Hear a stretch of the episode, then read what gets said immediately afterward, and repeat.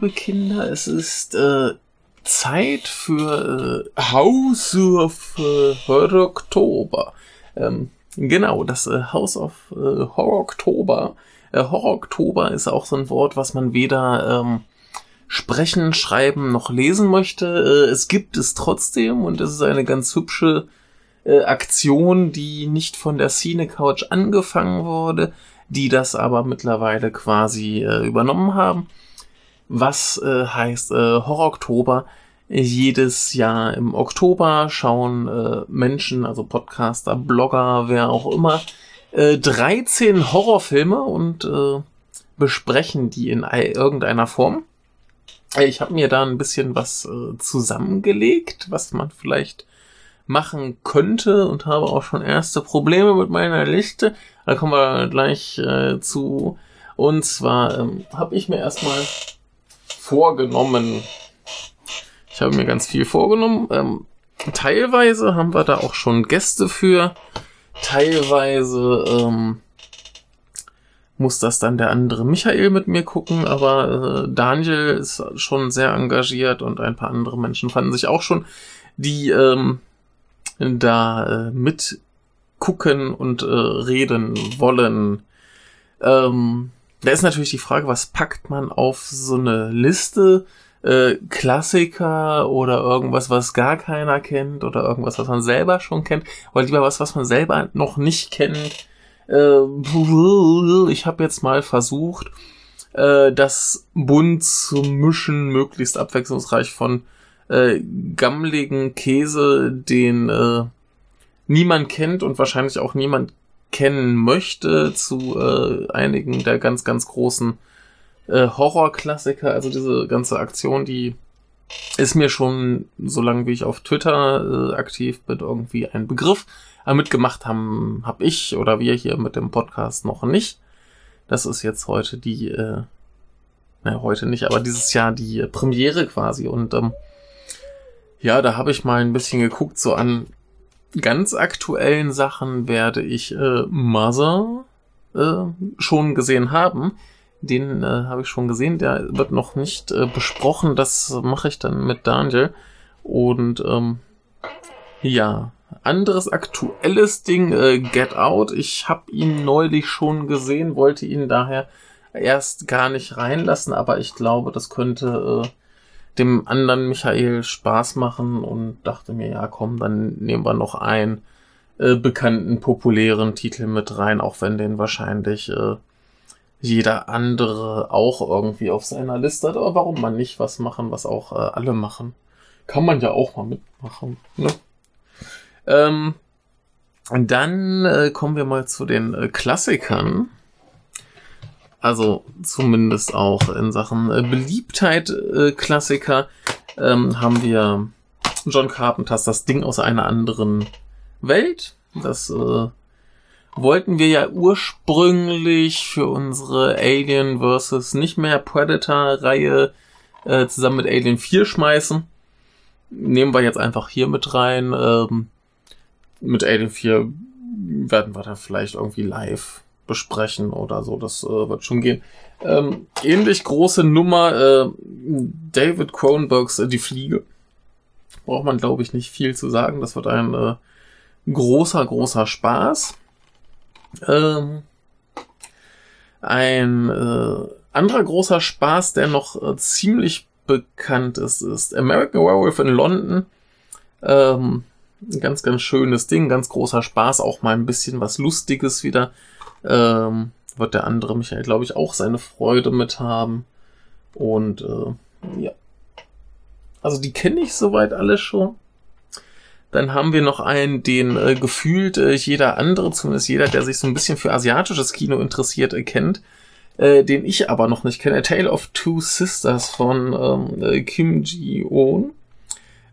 Ich bin sehr gespannt. Ich habe keinen blassen Schimmer, was mich da genau erwartet. Wird bestimmt schön. Jetzt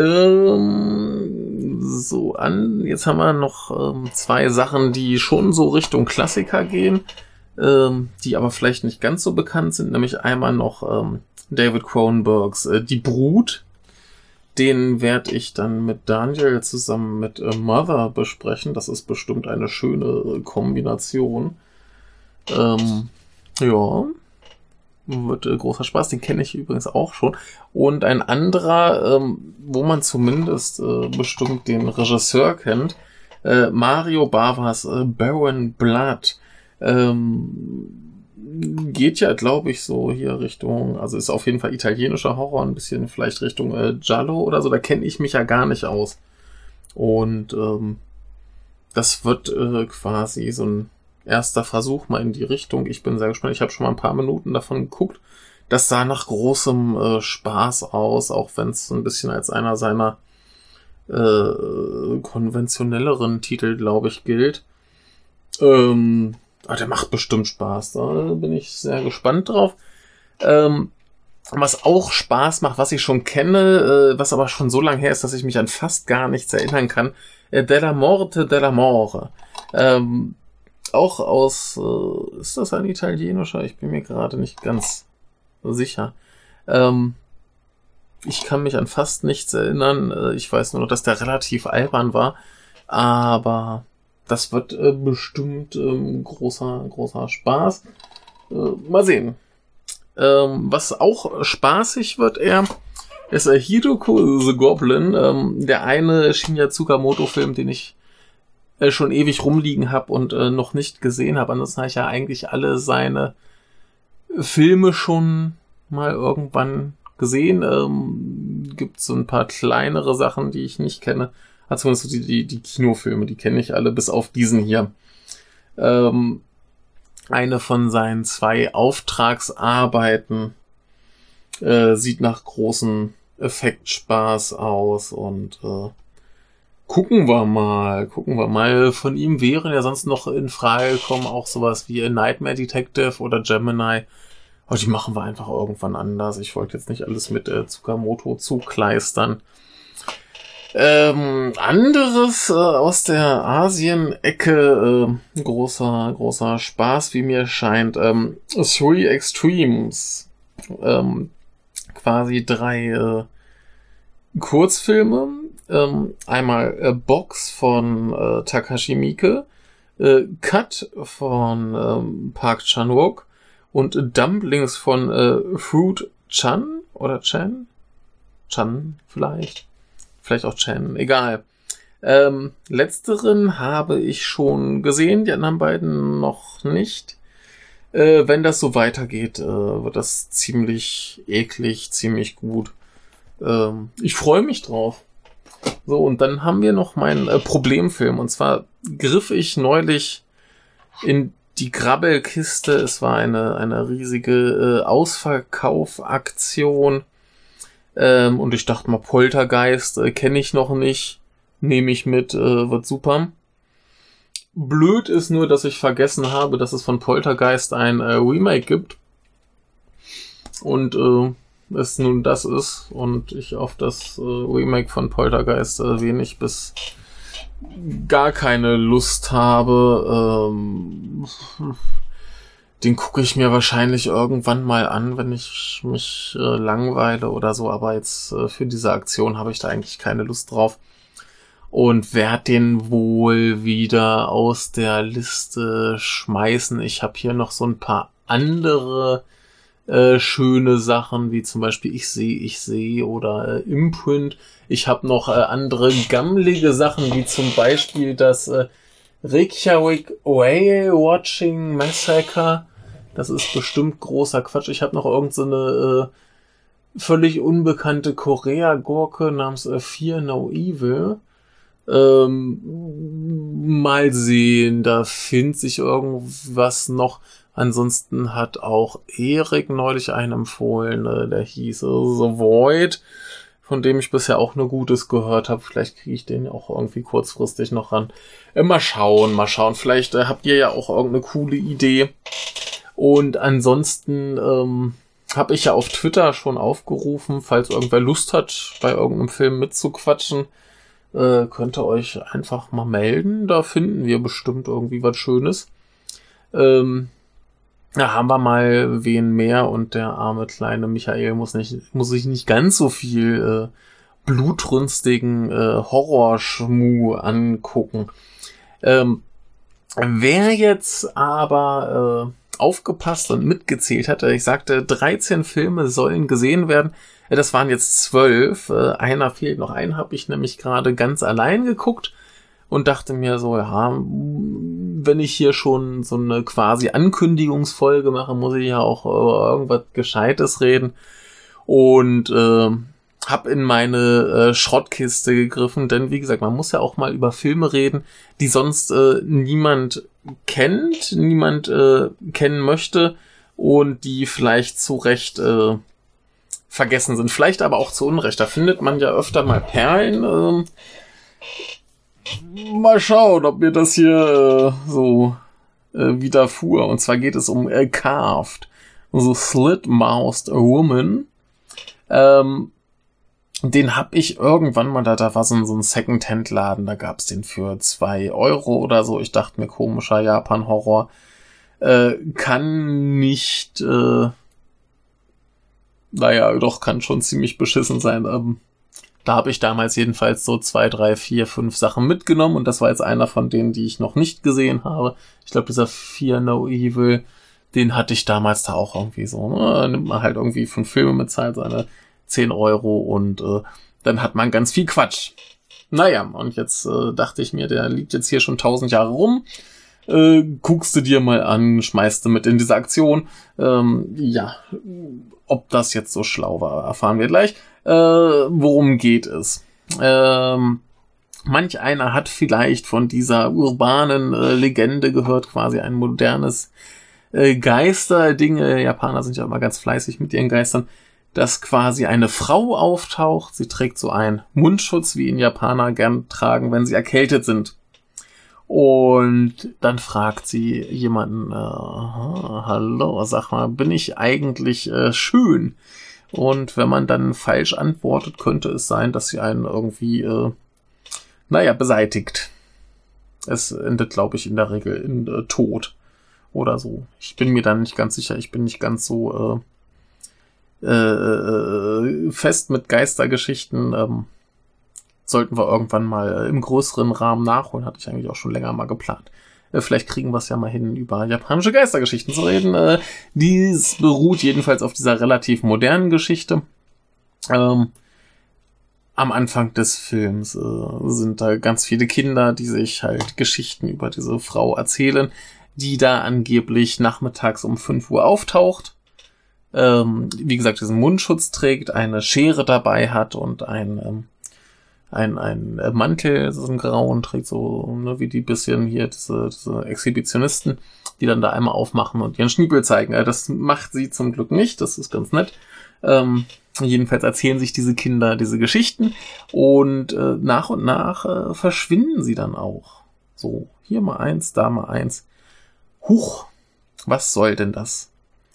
Ja, klingt erstmal soweit nach einem typischen japanischen Horrorfilm. Und gucken wir erstmal, was uns hier die protzige Verpackung verspricht. Das ist hier eine DVD von Iron New Media, heißt die Firma anscheinend.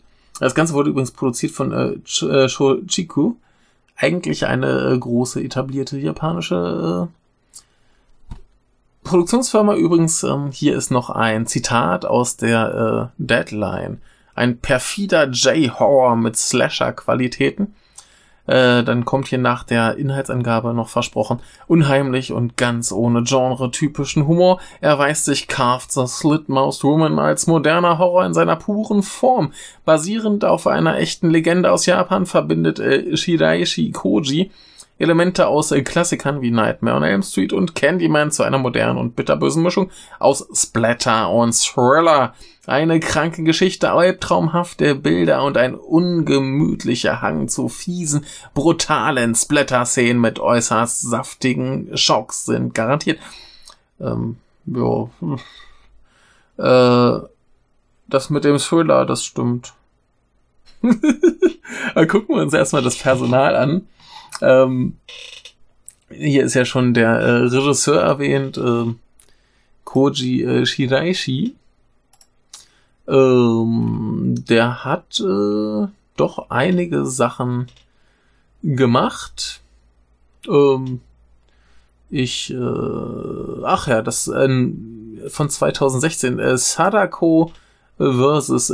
Kayako hat er gemacht. Ich habe da nichts Gutes von gehört, auch wenn ich da generell fast nichts von gehört habe. Aber er scheint halt so ein typischer Horrorregisseur zu sein. Dann haben wir die drei Hauptrollen. Genau, wir haben nämlich einmal natürlich diese Scherenfrau, die wird gespielt von Miki Mizuno, die wir vielleicht sogar kennen könnten. Und zwar hat sie unter anderem in Guilty of Romance mitgespielt. Sie hat in dem 2008er Sasori die Hauptrolle gespielt. Sie hat in Gamera 2 mitgespielt. Und noch so ein paar Sachen. Also das... ich hatte vorhin noch irgendwas furchtbar Lustiges gesehen. Ja, das ist ein Film namens Hard Revenge Millie Bloody Battle. Warum nicht? Jedenfalls spielte sie die Scherenfrau. Und dann haben wir die beiden Protagonisten. Sie spielen quasi Lehrer an der Schule, wo die Kinder verschwinden. Da haben wir nämlich... Eriko Sato, in dem Film ist sie eine Lehrerin, wie gesagt, die so ein bisschen Probleme mit Kindern hat, denn sie war ziemlich gemein zu ihrem eigenen Kind und glaubt jetzt zum Beispiel, eine Schülerin wird zum Beispiel von ihrer Mutter geschlagen und sie ist dann völlig davon überzeugt, dass ihre Mutter sie dann aber wohl trotzdem lieben muss, denn sie kann sich nicht vorstellen, dass eine Mutter ihr Kind nicht liebt, auch wenn sie manchmal schlägt. Eine etwas,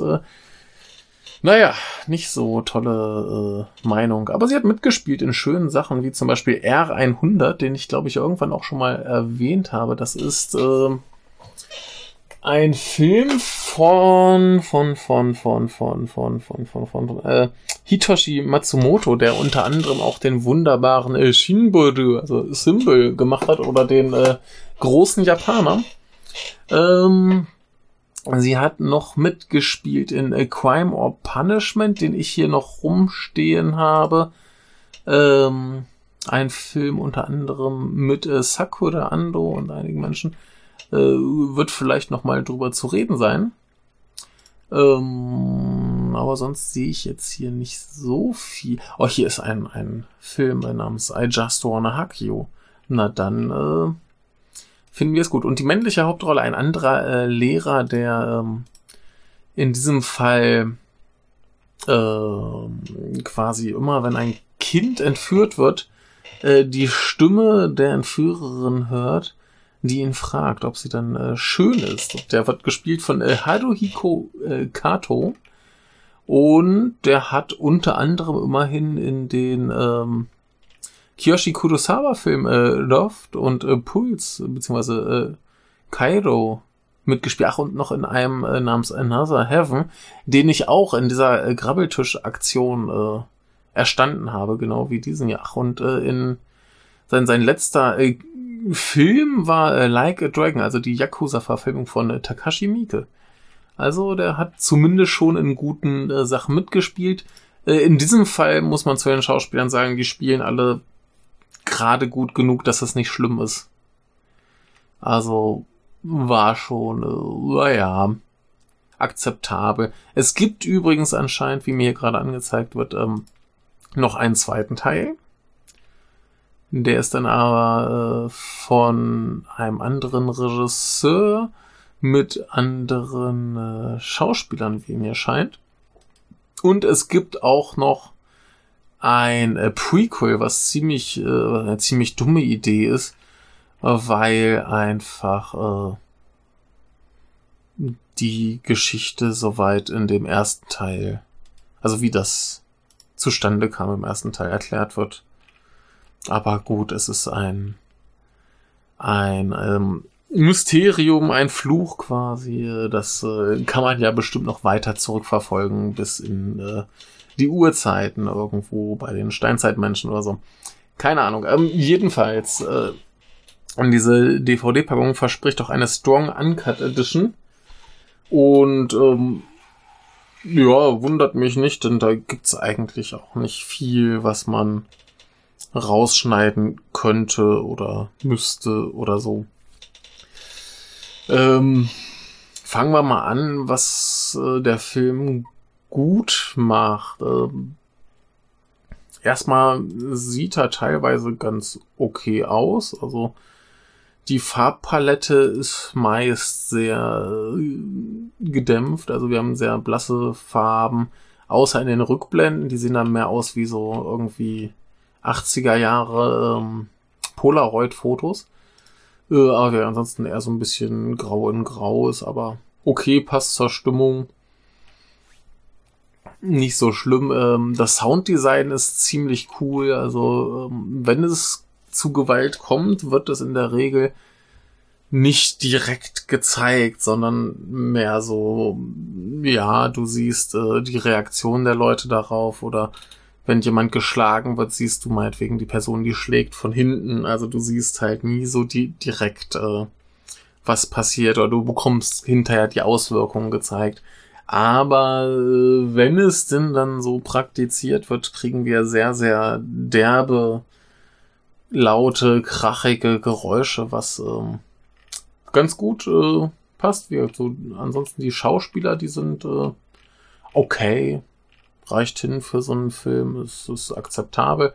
Die Geschichte ist insgesamt relativ, ja, relativ Standard, also so ein typischer Japan-Horrorfilm. Da ist ein Fluch, wie sich herausstellen wird. Ich werde jetzt übrigens auch hemmungslos spoilern, weil es sowieso keinen interessiert.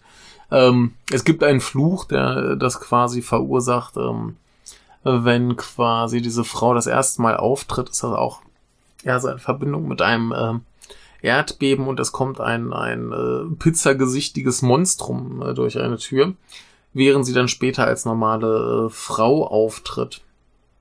Und ich weiß nicht, ob das so geschickt ist, beziehungsweise ich habe, während ich den Film sah, überlegt, ob das so geschickt ist, zu Anfang gleich dieses Monster zu zeigen. Wie sich am Ende herausstellte, war es keine so doofe Idee. Also das passt schon ganz gut. Ja, und was kann man denn da sonst sagen? Das ist alles sehr, sehr mittelmäßig. Gerade wo hier der Splatter versprochen wird, diese Frau taucht halt nachmittags um 5 auf mit ihrem Mantel und dem Mundschutz und der riesigen Schere. Ich weiß gar nicht, wo man so eine große Schere herkriegt, weil man nicht gerade eine Heckenschere kauft. Jedenfalls taucht sie auf und entführt ein Kind. So. Und dann ist das Kind erstmal weg. Und das war's dann, ne? Und dann taucht sie wieder auf und entführt wieder ein Kind. Und wie gesagt, der eine Typ hört dann immer dieses Watashi Kirei. Also bin ich schön quasi. Oder je nach Betonung könnte es auch ich bin schön sein. Aber es wird hier aufgefasst, wie bin ich schön, so gesagt, das ist die Legende. Der hört das, der fährt dahin, ist zu spät und das Kind ist weg. So, also was haben wir? Wir haben eine Kindesentführerin. Ja, das ist soweit dann ungefähr so die Hälfte des Films. Der geht 90 Minuten, so Stunde passiert nicht viel mehr. Und dann später gibt es ein paar etwas explizitere Gewaltszenen, die halt alle für einen, wie es versprochen war, als Blätterfilm extrem zahm sind. Was einigen Leuten da stark zu schaffen machen wird, ist, dass ein Großteil der Gewalt halt gegen kleine Kinder geht. Also die sind alle vielleicht so 7, 8, 9 so in dem Dreh. Und dann wird denen schon mal so ein hübsches Joker-Gesicht geschnitzt. Das ist wie für manch einen sicherlich ziemlich schlimm.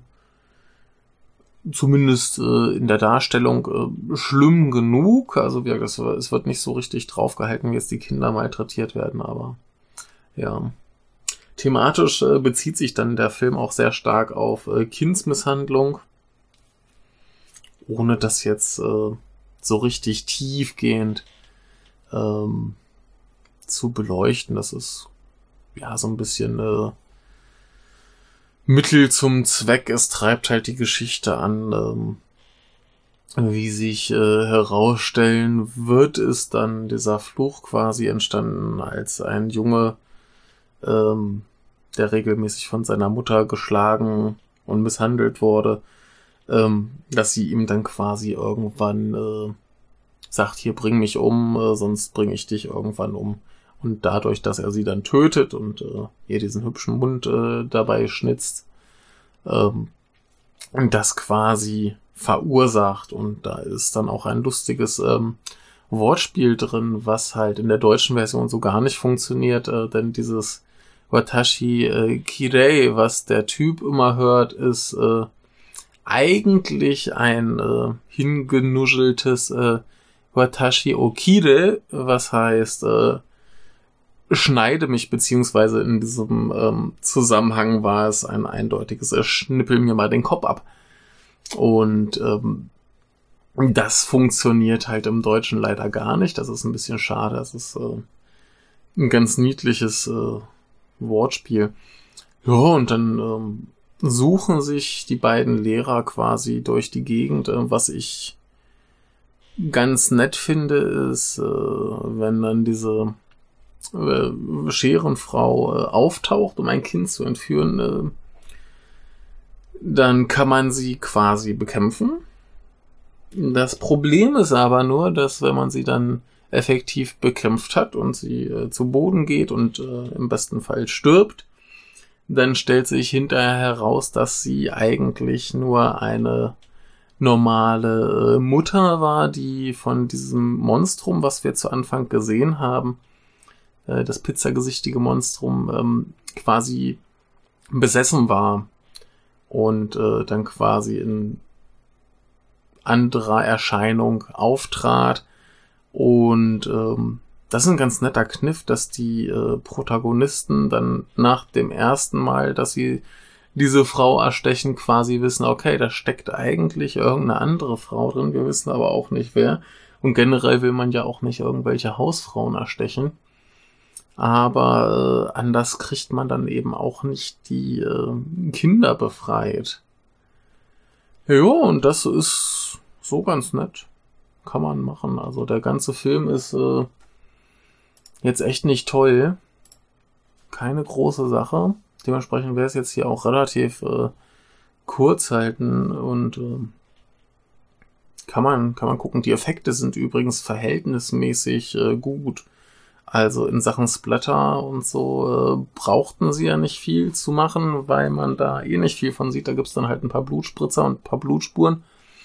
Ja, dem einen Kind wird eben dieser Joker-Mund geschnitzt. Das ist halt ganz solide da drauf geschminkt. Und was aber ganz gut funktioniert, ist, wenn die Scherenfrau quasi ihren Mundschutz abnimmt, dann hat die so ein richtig fieses, schräges, also so nach links geht quasi der Schnitt nach unten und rechts geht er nach oben. Und dann macht sie auch schön den Schnabel auf, dass man da mal reinsehen kann. Das ist tatsächlich relativ überzeugend gemacht, also das fand ich gut. Das pizzagesichtige Monstrum zu Anfang war ein bisschen nicht ganz so gut. Aber ja, insgesamt funktioniert's, erfüllt seinen Zweck und wirkt. Der ganze Film ist tatsächlich mehr eher ein Horror-Thriller. Also der ist jetzt auch nicht wahnsinnig spannend, sondern das ist mehr so, ja, da ist ein Rätsel, das wird gelöst und da sind übersinnliche Dinge beteiligt. Also ein ganz, ganz typischer japanischer Horrorfilm niedrigen Budgets. Ja, und damit habe ich dann auch den Horror-Oktober mit dem hoffentlich schlechtesten Film gestartet. Dann wird das eine ganz angenehme Sache. Falls ich dann noch was finde, das schlechter wird, dann dann gibt es wenigstens ordentlich Gemecker. Das hier ist solides Mittelmaß. Kann man gucken, kann man machen, kann man auch getrost sein lassen. Es gibt so viele japanische Horrorfilme, die besser sind und bei denen jetzt nicht unbedingt kleine Kinder verstümmelt werden. Schaut euch einen anderen an, lieber irgendwas vom Herrn Kurosawa, also dem Kiyoshi Kurosawa oder anderen Menschen. Also da gibt es ja so viel und ja, es gibt so viel, als dass man sich diese Gurken angucken müsste. Insofern verabschiede ich mich jetzt hier erstmal, aber ihr wisst jetzt zumindest, was euch diesen Monat erwartet. Und wie gesagt, falls noch jemand einen Vorschlag für mein Poltergeist-Ersatzprogramm hat, gerne her damit. Und falls noch jemand mit mir über irgendwas reden möchte, dann meldet euch gerne. Und ansonsten wünsche ich noch einen tollen Horror-Oktober auf der Seite der Cine Couch. Das ist gleich cinecouch.net. Ich schaue gerade nochmal nach. Ja, cinecouch.net gibt es auch einen entsprechenden Blog-Eintrag, wo der ganze Horror-Oktober nochmal erklärt ist. Da gibt es eine tolle Liste der Teilnehmer. Und ja, schauen wir doch mal, was da alles so angespült wird. Es wird bestimmt alles ganz hübsch. Ich freue mich drauf. Und über den nächsten Film kann ich hoffentlich auch mehr sagen, beziehungsweise habe auch hoffentlich etwas Gesellschaft, die das mit mir durchleidet, was uns da auch immer erwarten wird. In diesem Sinne erstmal noch einen schönen Tag, eine schöne Nacht und bis zum nächsten Mal.